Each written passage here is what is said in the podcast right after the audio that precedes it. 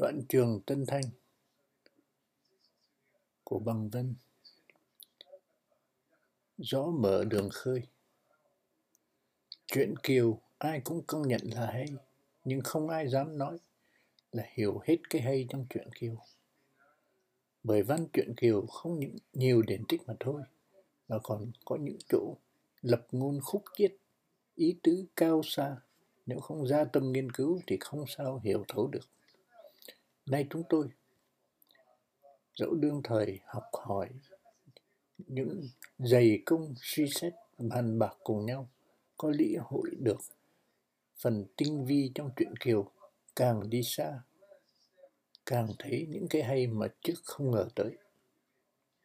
Người xưa có câu, biết mà không nói là bất nhân, nói mà không biết là bất nghĩa vẫn hay rằng cái biết của người xưa không đâu là bờ bến. Chẳng phải ai cũng sợ mang điều bất nhân, bất nghĩa.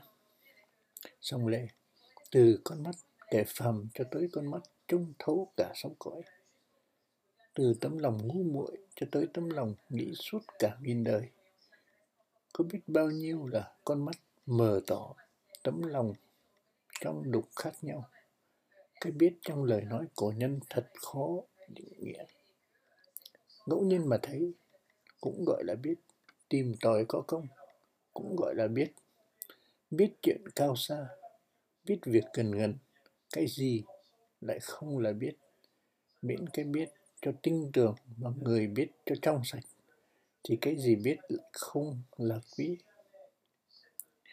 Huống cái biết nói đây là cái biết về một đấng thiên tài đã xuất hiện trên đất thiêng liêng này.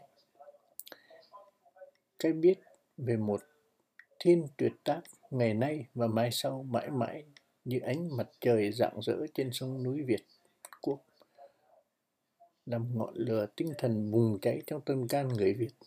Cái biết về đoạn trường Tân Thanh của Nguyễn Tiên Sinh. Bằng vân, may cùng, tin tối như cùng tính mẹ đẻ lại có duyên ngoài mây thấy vũ trụ văn chương. Lòng nào lặng im cho được.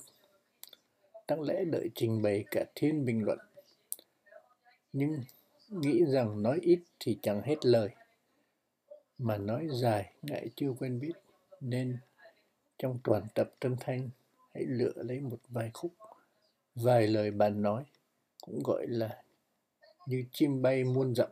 Trước hãy giơ cánh xem sao bằng vân biên hòa thu nhâm ngọ